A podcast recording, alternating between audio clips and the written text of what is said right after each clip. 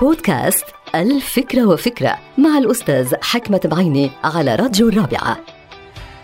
يبدو أنه الفرق بين الإنسان السعيد وغيره من الناس هو أنه الإنسان السعيد لا يأبه كثيراً للنتائج مهما كانت هالنتائج كريمة وسخية ومفيدة له شخصياً. الإنسان السعيد يفكر دائماً بالغاية الشريفة والوسائل التي تؤدي إلى بلوغ تلك الغاية.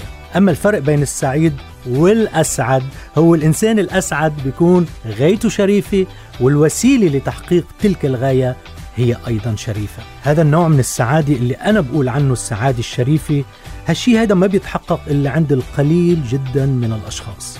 هود الناس هن سوبر سعيدين لأنه لا النتائج بتهمن ولا الغايات بتهمن، في شي واحد بس بهمن هو أنه يستخدموا الوسيلة الشريفة لتحقيق الغاية الشريفة. فمن لا يساعد الناس أبدا لا يشعر بالسعادة، ومن يساعد الناس بطرق ملتوية يشعر بشيء من السعادة أو السعادة المزيفة.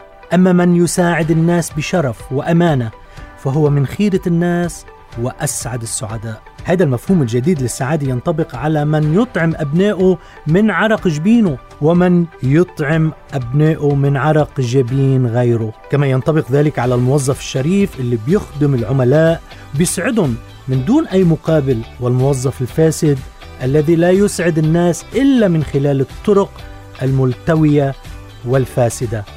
انتهت الفكرة. هذه الحلقة مقتبسة من كتاب ألف فكرة وفكرة.